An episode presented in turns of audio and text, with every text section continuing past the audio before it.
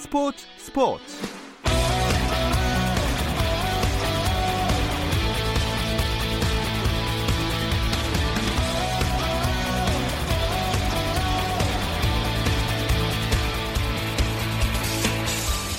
스포츠가 있는 저녁 어떠신가요? 아나운서 김종현입니다. 오늘 하루 스포츠계를 돌아보는 스포츠 타임라인으로 김종현의 스포츠 스포츠 출발합니다.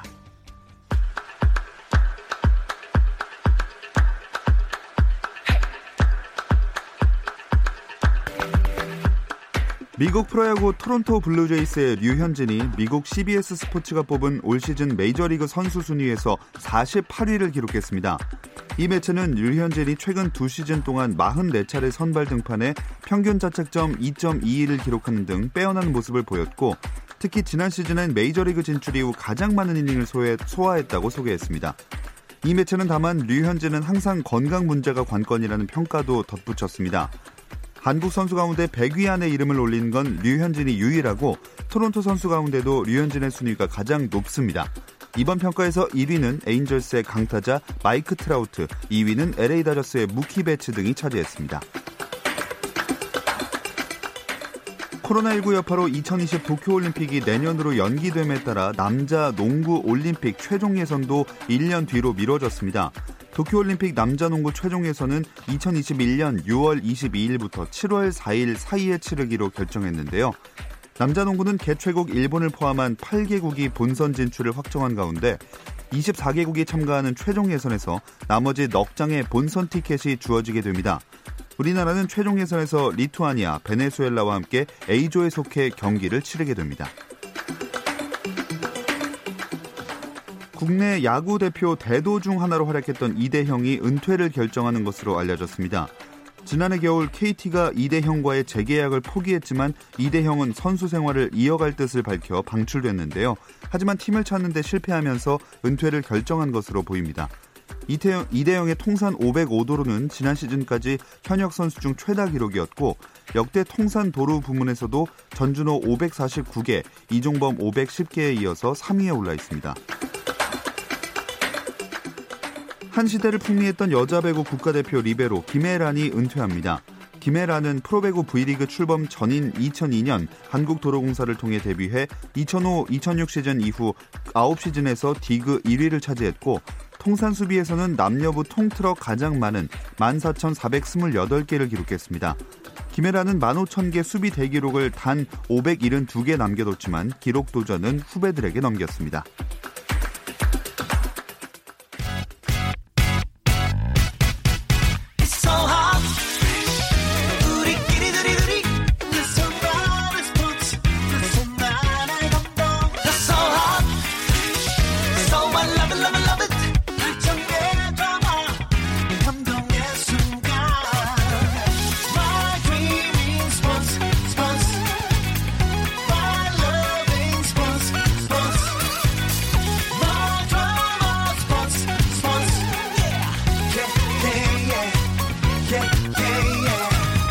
김종현의 스포츠 스포츠.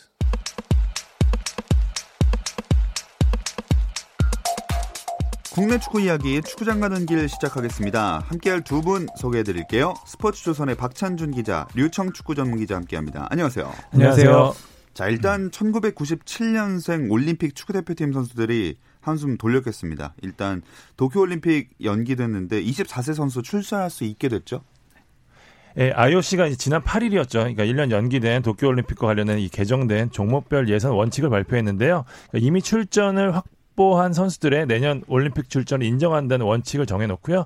종목별 국제연맹이 나이 제한을 푸는 것도 가능하다는 사실을 공개했습니다. 때문에 이제 23세 이하만 출전할 수 있는 남자 축구의 규정에서요. 내년에 하는 이제 일시 해제해서 24세 선수도 참가할 수 있고요. 피파는 이미 지난 4일이었죠. 이제 코로나19로 연기된 올림픽 이 관련한 이 실무 그룹을 회의를 진행했었는데요. 도쿄올림픽 출전 자격을 원래대로 유지한다는 권고안을 네. 이미 발표한 바 있습니다.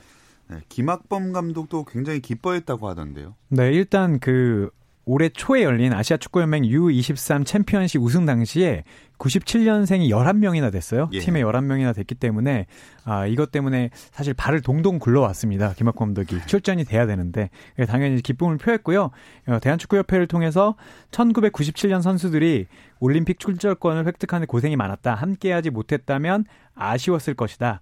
하지만 어, 이제부터라도 이제부터도 변한 건 없고 음. 아, 이 선수들도 다시 경쟁해야 된다. 네. 이런 김학봉 감독 다운 말을 남겼습니다. 아, 일단은 뭐 다행스러운 소식이지만 다시 1년 동안 계획을 짜야 되는 상황인데 코로나19 때문에 뭐 손발을 맞춰볼 평가전도 하기 힘든 분위기잖아요. 이 1년 연기되면서 변수가 굉장히 많이 늘어났는데요. 사실 제가 기사를 쓰기도 했는데 사실 이 연령대가 스타가 없기는 하지만 그 경기력이 굉장히 좋았던 게 23세 이하 선수들이 이제 경기를 뛸 수 있다는 룰 때문에 경기 경갑을 쌓는데 굉장히 좋았었거든요. 음. 근데 이제 1년이 지났기 때문에 이 선수들이 이 룰에 대해서 이제 적용을 받을 수가 없기 때문에 실제 이제 나이 많은 선수들과 계속해서 경쟁을 해야 되는 리그에서 뛰기 위해서는 네. 그렇기 때문에 혹시라도 밀릴 경우에는 경기 감각이 떨어진 상태에서 예전에 올림픽 대표팀 감독들이 항상 아 선수들이 리그만 갔다 오면 감각이 떨어져서 죽겠다 이런 얘기 많이 음. 했었거든요. 그런 변수 변수가 일단 좀 생겼고요. 또 일단 또 연 리그가 또 아무래도 코로나19 때문에 미뤄진 상황에서 A 매치 일정 잡기도 굉장히 힘들거든요. 그러니까 언제 또 소집될지도 굉장히 애매하기 때문에 김학범 감독 입장에서는 한숨을 돌리긴 했지만 여러 음. 가지 지금 변수가 많이 늘어난 상황입니다. 네, 이 코로나19 상황에서 토트넘은 손흥민 선수의 군 입대를 공식 발표하기도 했습니다. 그러면서 이강인 선수에 대한 얘기도 나왔는데 발렌시아가 올림픽 차출을 허용해주지 않을까요? 어, 요즘 뭐 손흥민 선수 얘기부터 하자면 유럽 언론들이 그 경기가 멈췄는데 손흥민 선수 때문에 조금 신이 난 모습입니다. 손흥민 선수를 이제 군복 입은 얼굴을 네. 넣어서 뭐 경례하는 모습을 보여주거나. 근데 좀 합성이 약간 저렴한 합성이더라고요. 네, 합성은 역시 한국이 좀 더 잘하는 것 같습니다. 한국 매체에 부탁을 했다면 더 잘했을 것 같은데 네. 그러면서 이제 스페인 매체 마르카가 이강인의 군입대 얘기를 꺼냈어요. 이강인 선수가 어, 아무래도 이제 군을 손흥민 선수처럼 해결을 해야 된다라고 했는데 뭐 결론부터 말씀드리자면 발렌시아가 올림픽 차출을 거부할 수 있는 확률은 저는 매우 높다고 봅니다. 아, 왜냐하면 마르카도 뒤에 썼어요. 연구를 최근에 많이 했는지 2029년까지만 군복무를 수행하면 되고 이강인이 큰 영향을 받을 수는 있지만 아직 미룰 수 있는 시간이 있기 때문에 음. 뭐 아주 급한 것은 아니다라고 했고 아마 이강인 선수 입장에서도 당연히 내년에 어, 올림픽을 뛸 수 있다면 좋겠지만 어쨌든 주전 경쟁이 지금 조금 흐지부지한 상태에서 리그가 거의 멈춰버렸잖아요. 네. 그런 걸 봤을 때 지난 다음 시즌에도 이런 상황이 계속된다라고 하면 무조건 차출을 원하기도 좀 어려울 것 같습니다. 음. 왜냐하면 계속 뛰는 게 제일 중요하잖아요. 자, 이강인 변수로 혹시라도 네. 뭐 임대 이적을 하게 됐을 경우에는 아마 올림픽 보내주는 거를 아마 그 협상 조항에 아. 넣을 수도 있으니까요. 그런 좀 변수들이 있을 것 같습니다. 네, 일단은 뭐 리그가 재개가 되고 혹은 마무리가 되고 나야 더 확실하게 확인할 수 있을 것 같습니다. 그리고 남자 축구 대표팀의 벤투 감독이랑 여자 대표팀의 콜린 벨 감독 올림픽 대표팀 김학범 감독이 임금 자진 삭감했다면서요? 네, 벤투 감독, 벨 감독, 김학범 감독, 뭐 각급 대표팀 감독 그리고 연령별 지도자 및 전임 지도자들도 어. 자발적 동의하에 본인들의 급여 10%를 반납했고요. 어, 이 감독들만 한 것이 아니라 홍명보 전무를 비롯한 협회 임원들은 20% 반납을 했어요. 결국에 이제 대한축구협회가 어, 이런 기금들을 모아서 3억 5천만 원 정도의 축구 상생 지원금을 만들었고요. 어, 이 수입은 직격탄을 맞은 유청소년 지도자와 심판들에게 음. 모두 이제 균등하게 배분하기로 어, 이야기를 모았습니다. 네, 이 사령탑들의 연봉 삭감 바람이 클럽에서 좀 국가대표로 옮겨가고 있다고 보여지네요. 네, 유럽에서도 지금 그런 흐름으로 가고 있고요. 당장 이제 수입이 없는 클럽에서 이제 일부 선수들, 그다음에 지도자들 삭감 얘기가 나왔고요. 이 잉글랜드 사우스게이트 감독이나 뭐 콜롬비아 케이로스 감독도 이제 자진 삭감하면서 이 흐름이 이어지고 있습니다. 오늘 K리그에서도 이제 울산, 부산 같은 경우에 이제 임직원들 삭감 얘기도 나왔었는데요. 아마 이 대한축구협회 사례를 시작으로 계속해서 좀 이어질 가능성이 높습니다. 자, 그건 그렇고 이제 K리그는 일정 축소하는 걸 뭐 기정사실로 받아들여야 될 것 같아요. 네, 일단 그 킥오프는 무기한 연기됐기 때문에 아직도 이제 언제 리그를 시작할지에 대해서는 말을 모으지 못했는데요. 아, 그동안은 어떻게든 38라운드를 맞춰가려고 했는데 그 부분에 대해서는 합의를 봤습니다. 일단 리그를 축소한다라고 음. 이야기는 모았고요. 그리고 일단 무기한 연기이기 때문에 코로나가 좀 잦아들 때 리그 일정을 발표할 것으로 보입니다. 아, 최선의 대안은 27경기다. 이런 게 좀 유력하지 않습니까? 일단 27경기 그러니까 22라운드 홈앤드 어웨이 방식으로 일단 정규리그를 진행하고요. 그 스플릿 라운드 5경기 총 치러 가지고 27개로 챔피언을 27경기로 챔피언을 가린다는 게 일단 연맹의 생각인데요. 이렇게 될 경우 지난해보다 11경기가 축소되는 상황이고요. 2부 팀 같은 경우에도 27경씩 치르는 방안이 좀 유력한 상황이거든요. 지난해 이제 36경기를 치렀는데요. 10번씩 3번 돌아가는 식으로 이제 음. 리그가 진행될 것 같습니다. 이 가능 현실적인 방법이라는 생각도 드는데요. 이를 위해서 일단 기본적으로 5월에 개막이 된다는 전제가 있어야 되는데 예. 6월로 또 넘어가게 될 경우에는 또 축소하는 방법이 음. 또 연구가 돼야 될 것 같아요.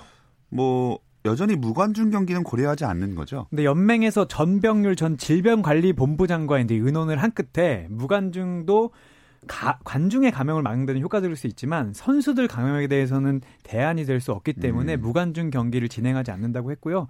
제가 저번 주에 이 얘기를 좀 했던 것 같은데 일단 무관중 경기를 하면 그 선수들은 뭐 22명만 올 수 있지만 심판도 있고 네. 중계진도 있고 어 그리고 일종의 뭐랄까 뭐 구급차나 뭐 이런 구급연도 음. 오기 때문에 어 관중들은 어, 별로 오지 않지만 그래도 100명 정도의 사람이 모이면 당연히 거리두기에 어려움을 겪고 있어서 어, 연맹에서는 사실상 무관중 경기가 아닌 게 되니 네. 이것은 고려하지 말자. 아직까지는 그렇게 이야기를 하고 음. 있습니다.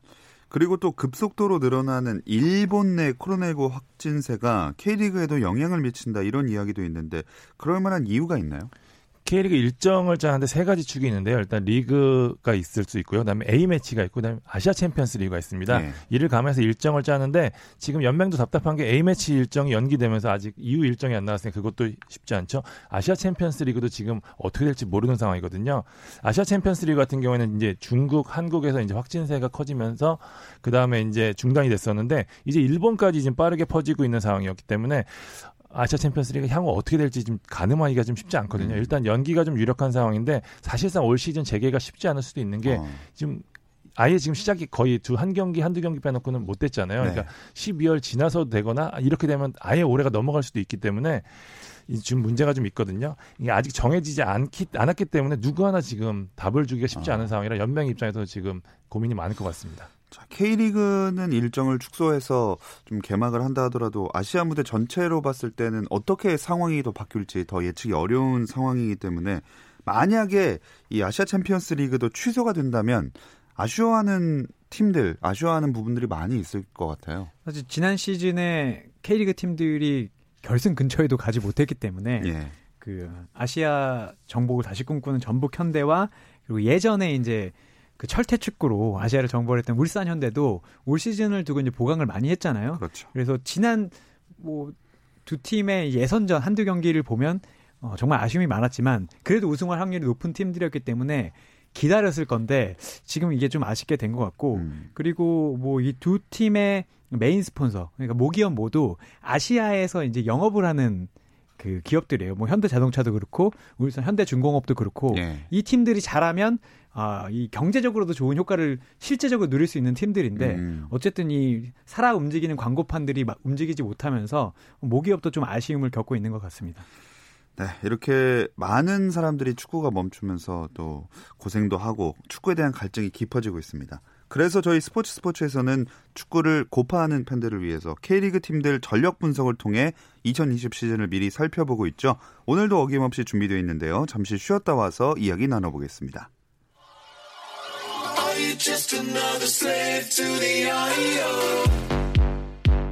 국내 유일 스포츠 매거진 라디오 김종현의 스포츠 스포츠 금요일 밤의 축구 이야기 축구장 가는 길 듣고 계시고요. 류청 축구 전문 기자 스포츠조선의 박찬준 기자 함께하고 있습니다. 지난주에 딱 두 분이 똑같이 나오셔서 수원 전력 분석을 해봤고요.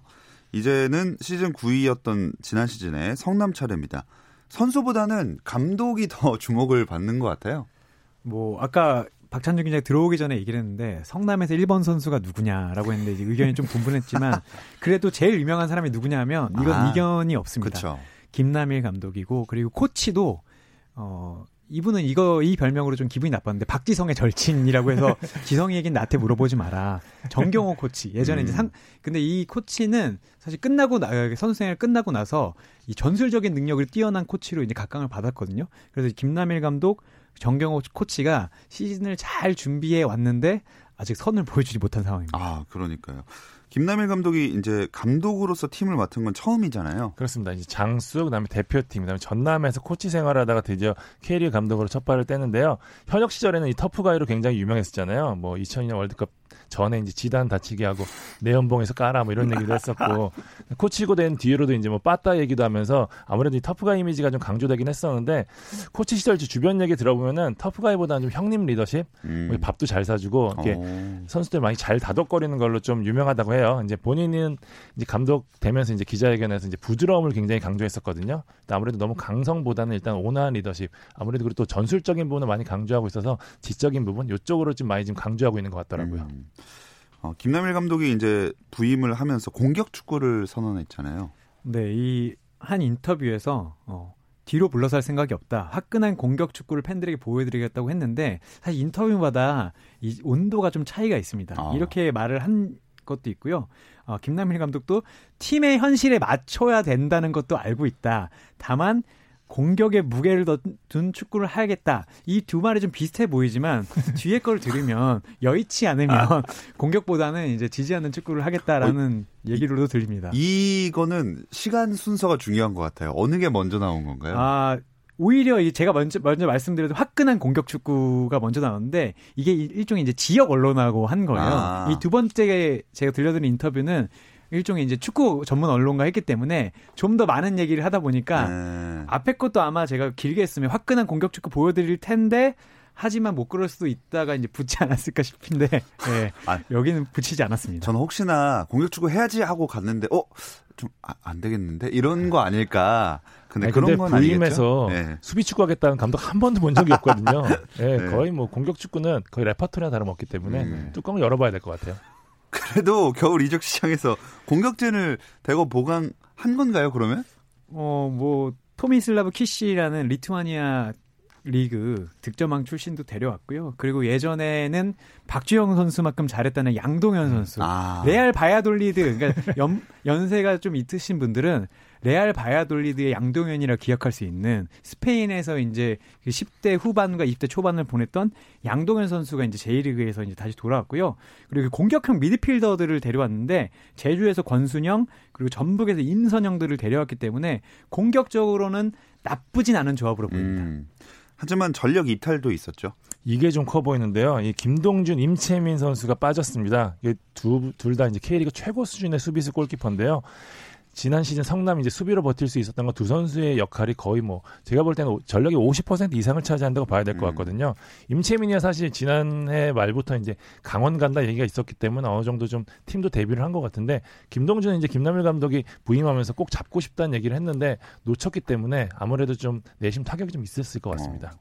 그럼 성남의 새로운 골키퍼는 주전 누가 되나요? 근데 저는 마지막에 좀 변수가 생긴 게 김영광 선수가 서울 이랜드 FC에서 은퇴할 줄 알았는데 거기도 이제 새로운 감독이 오면서 팀을 떠났어요. 예. 상호 계약 해지를 하고 과연 김영광이 어디로 갈 것인가, 어, 아니면 은퇴할 것인가 이 기로했는데 갑자기 이 성남에서 테스트를 받고 있다라고 음. 하더니 아, 보도 자료의 표현을 빌면 백이종군에서 성남에 입단했다라고 했거든요.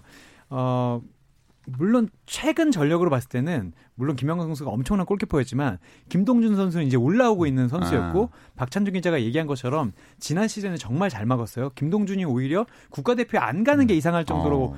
어. 부상 이후에 잘 막았었는데 물론 이 김영광 선수가 잘하겠지만 어, 이걸 이게 플러스라고 보기는 좀 어려울 것 같습니다. 그리고 새 팀에도 그 적응을 해야 되기 때문에 김영광 선수가 있어서 그나마 괜찮지만 어쨌든 골키퍼 포지션은 조금 약해진 것 같습니다. 음. 박찬준 기자는 그래서 주전은 누가 될 거라고 생각하세요? 일단 뭐 양동현, 토미가 투톱이 될 가능성이 높고요. 아니 골키퍼 골키퍼 골키퍼요. 네네. 예. 저 같은 경우 저는 그래도 김남일 감독이 초반에는 좀 경험 많은 선수를 쓰지 않을까 싶습니다. 아. 김남일 선수가 아무래도 그래도 경험은 있으니까요. 아, 오랜만에 진짜 K리그에 돌아오는 모습 보고 싶은데 개막을 안 하네요. 아, 그럼 저- 전반적으로 봤을 때 지난 시즌과 비교해서 좋아진 점과 또 아쉬운 점 하나씩 꼽아볼까요? 사실 남길 감독은 그 지난 시즌에 이제 성남을 그 뭐랄까요 그 잔류는 지켰지만 남길 감독 앞에 이제 부는 수식어가 없는 집에 이제 간다. 음. 어, 없는 살림에서 이제 정말 근근히 살아간다. 그래서 이제 공격 축구 얘기가 나오는 게 지난 시즌에 정말 끈끈하게 버텼습니다. 정말 수비로 버텼고 예. 조직력으로 버텼는데 근데 올 시즌은 오히려 선수 면면으로 봤을 때는 괜찮아요. 그래서 저는 선수의 이름값은 높아졌으나 지난 시즌 성남이 한 선수로 한 축구가 아니라 조직력 축구를 했는데 과연 아직 아직 물론 이제 그 성남에게는 이득일 수도 있지만 예. 준비할 시간이 좀 있어서 다행이긴 하지만 음. 그래도 이 중원을 다 갈아엎고 공격진을 가, 갈아엎고 수비진도 주축들이 빠졌는데 과연 이 조직력을 어떻게 할 것인가 이게 좀 야전 약점으로 좀 보여집니다. 박찬준 기자는. 저도 비슷해요. 사실 성남 같은 경우에는 조직적인 축구로 이제 버텨왔었는데 지금 일단은 수비 쪽에서 제일 큰 축이 빠져나갔기 때문에 이 부분을 어떻게 메꿀 것인가. 공격 축구를 한다고 해도 어쨌든 이제 후방 쪽에서 얼마만큼 안정적으로 지켜주느냐가 포인트가 될 수 있는데 그걸 해줄 수 있는 두 선수가 빠졌기 때문에 앞에 아무래도 무기 중심을 준, 둔다고 하더라도 뒤에 대한 고민을 할 수밖에 음. 없거든요. 일단 근데 면면이 수비 쪽은 확실히 좀 떨어진 모습이라 공격 쪽에서는 마무리해줄 수 있는 선수가 늘어나긴 했지만 수비 쪽에서 이를 막아 줄 수 있는 이름값 있는 선수가 부족하다는 음. 거는 두고두고 성남의 아킬레스건이 될 가능성이 높습니다. 자, 뭔가 수비 면에서 아쉬운 점을 많이 지적을 해주셨는데요. 아까 외국인 선수 영입 얘기도 했었는데 외국인 선수 몇 면은 어떤가요? 그 제가 들을 때 외국인 선수는 좀 잘 뽑았다고 들었어요. 근데 이제 다만 이 절, 실력이 좋은 것과 K리그에서 잘하는 음. 거는 정말 큰 차이가 있거든요. 어, 뭐, 이름면으로 봤을 때 아까 토, 토미 선수가 있는데 이 선수가 이제 크로아티아 출신이고 리투아니아에서 득점왕을 해서 득점력은 갖추고 있는 것으로 보입니다. 근데 K리그에 온 외국인 선수들은 둘 중에 하나 있었는데 빠르던가 정말 키가 크고 힘이 세던가 음. 이런 선수들이 어, 성공을 하는데 토미가 어떤 쪽인지 좀 궁금하고요. 요바노비치 선수는 경력은 많이 알려지지 않지만 그래도 그리스 리그에서 이 그리스 1부 리그에서 뭐 주전으로 했었으니까 나쁘지 않을 것으로 보이지만 또 K리그는 공격수들이 빠르기 때문에 이걸 또 어떻게 잡을 것인가.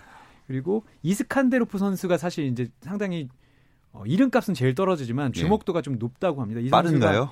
아니요. 우즈베키스탄 선수인데 우즈베, 우즈베키스탄 선- 대표팀의 중추적인 역할을 어. 하고 왼발 능력은 아시아에서도 거의 제일 좋은 오. 편이다라는 평가를 받고 있지만 다만 이제 미드필더들은 또 뭐가 있냐면 이 K리그 미드필더들이 정말 누굴 가만두지 않습니다. 아, 예, 이, 거칠군요. 이, 이 거친 몸싸움을 과연 테크닉으로 버틸 것인가 아니면 그에 상응하는 어, 몸싸움을 보여주실 것인가. 음. 이둘 중에 하나는 보여줘야 이 새 선수도 그래서 저는 좀 변동성이 크다고 봐요. 왜냐하면 음. 새 시즌 새 선수 다 첫 시즌이기 때문에 그게 조금 불안 요소인 것 같아요. 아, 외국인 선수는 모 아니면 도가 될 가능성이 좀 높아 보인다. 어떻게 되든 사실 사- 지난 시즌에 성남의 외국인 득을 거의 못 봤기 때문에 이 선수들은 어느 정도는 플러스가 될 가능성이 높습니다. 네. 그럼 두 분의 예상 성남 베스트 11 어떻게 되나요? 저는 일단 3백을 쓸 것 같고 352를 쓸 것 같거든요. 352 혹은 3412일 것 같은데 그 최전방에는 토미 선수와 양동현 선수가 나오고요. 그리고 이제 공격형 미드필더로 임선영 혹은 이제 뭐 권순형 선수가 나올 것으로 보이고 그 밑에는 이제 서보민, 박태준, 이스칸데로프, 어, 이태희 선수가 나올 것으로 보이고요. 3백은 요바노비치, 연제운, 이창용 선수 그리고 골키퍼는 아까 말씀드렸던 김영광 음. 선수가 맡을 가능성이 커 보입니다. 비슷하신가요? 네, 저는 네, 포메이션이 공격적으로 한다고 하니까 3 4 1 2보다는 3 1 4 2 형태가 될 오. 가능성이 높아 보인다는 생각이 좀 들어요. 이스칸데로프 선수랑 임선영 선수를 좀 더 올린 상태 음. 그렇게 될 가능성이 좀 보입니다.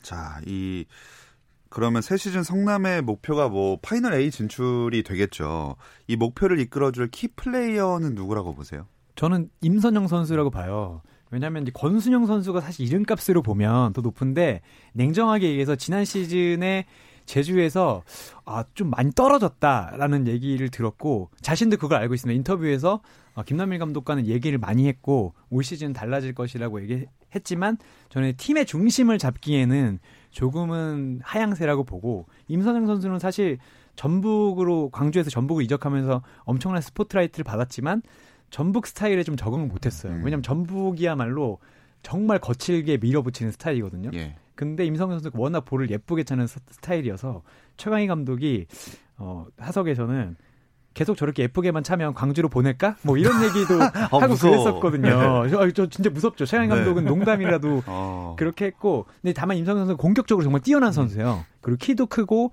사실 이 신체적인 능력도 좋기 때문에 공격적인 역할만 맡겨준다면 저는 잘할 수 있는 선수라고 생각하고 음. 있습니다. 박찬준 기자는 누구예요? 저도 마치 짠 듯이 임선영 선수를 어. 꼽았는데요. 사실 전방에 있는 그 양동현 선수나 토미 선수 같은 경우에는 혼자 만들어가기보다는 이제 이 선에서 어느 정도 만들어준 걸 해결하는데 좀 능한 선수거든요. 그러니까 때문에 이제 이 선에서 얼마만큼 지원을 해주냐가 중요한데 이 키를 임선영이 쥐고 있는 것 같아요. 음. 그러니까 공격적인 축구를 하겠다고 했기 때문에 공격형 미드필더를 아무래도 본격적으로 활용할 수밖에 없는 상황이고요. 이거를 만약에 임선영 선수가 잘 소화한다면은 앞선에서 양동현, 토미가 두 자릿수 골 이상을 넣어준다고 오. 하면은 그렇게 되면 성남도 좀 해볼 만한 상황이죠. 자, 점점 이제 마지막 그 두려운 성적 예측 시간으로 가고 있는데 그 전에 잠시 쉬어가 볼게요. 성남이 도시민 구단 가운데 팬들을 위한 마케팅을 꽤 활발히 하는 팀이라고 알고 있거든요. 새 시즌에도 뭐 여러 가지 이벤트 준비하고 있다면서요. 성남이 어, 지난 시즌에 2019 K리그 나눔 사랑상 아, 사랑 나눔상이군요. 사랑 나눔상과 국가에서 주는 스포츠 마케팅 어워드에서 오. 수상을 했어요. 저는 사실 성남이 사실 이게 좀 의심을 가졌었는데 어, 이 서비스가 괜찮아요. 찾아가는 축구 교실, 성남 FC 탐방 그리고 유치원에는 까오라고 이 마스코트가 까오예요. 네네. 까마귀가 아니라 이제 까치인데 아. 이 까오가 이 유치원으로 찾아가서 어린이들과 놀아주는 사실 어린이들은 까오가 뭐 성남 FC의 마스코트인지 아, 모르겠지만. 네. 그래도 제가 보기엔 지역 사회에서는 이렇게 축구단에서 직접 이렇게 한다는 걸 음. 되게 잘 어, 받아들이고 있는 것 같고 까치톡이라고 해가지고 유튜브를 하는데 이 유튜브는 상, 상당히 어, 관심을 많이 아. 받았습니다. 그래서 올 시즌에. 까치톡 네. 2.0을 준비하고 이- 있다고 하니까 마케팅적인 측면에서는 예전에 성남이라가 7연패 했을 때 성남의 팀이 있는지 몰랐던 지역 주민들이 어. 오히려 지금은 성적은 예전 우승은 못하는 팀이 됐지만 그래도 아 우리의 이웃이다, 음. 우리 동네 팀이다 이런 거는 인식을 크게 하고 있다고 합니다. 네. 자, 돌아왔습니다. 누구 먼저 하시겠어요? 저부터 하겠습니다. 네. 몇이죠? 저는 강등권이라고 생각합니다. 아, 강등권. 실제로 전력도 제일 약해 보이고요. 제가 좀 취재를 해봐도 분위기나 이런 면에서 전체적으로 아주 좋은 편은 아니에요. 저는 아, 성남이 강등권 쪽에 놓이지 않을까 싶습니다. 급격하게 목소리가 작아지셨습니다. 자, 류청 기자는요? 전 10.5위로 하겠습니다. 아니, 왜요, 왜요, 저도 왜요? 사실 딱 오늘 짰는지 모르겠고 저 강등권이라고 이렇게 세 글자만 딱 써왔어요. 강등권이라 그랬어요. 네. 강등이라고는 안 했습니다. 박현진 기자가 근데 10.5 강등권이라고 하니까 강등- 10, 아, 12와 11이 사이. 네, 아, 네네. 왜냐면 계속 말씀드리지만 이 시도민 구단들이 음, 좋은 선수를 영입하는 게 문제가 아니라 이 이런 구단들은 팀으로 잘해야 되는데 네. 감독부터 선수까지 이렇게 많이 바꾸고 맞아요. 그리고 사실 수비 축구가 전 나쁜 거라고 생각하진 않아요. 아니 전북을 만나서 어떻게 이제 12, 11위 하는 팀들이 맞불을 놓겠습니까? 뒤는 없다. 네, 그런데 그런 걸 봤을 때 조금 안타까운 모습이 있습니다. 네. 알겠습니다. 스포츠 조선의 박찬준 기자, 류청 축구 전문 기자와 함께했습니다. 고맙습니다. 감사합니다. 주말엔 9시 20분부터 함께 하실 수 있고요. 저는 월요일 8시 30분에 다시 돌아오겠습니다. 김종현의 스포츠 스포츠.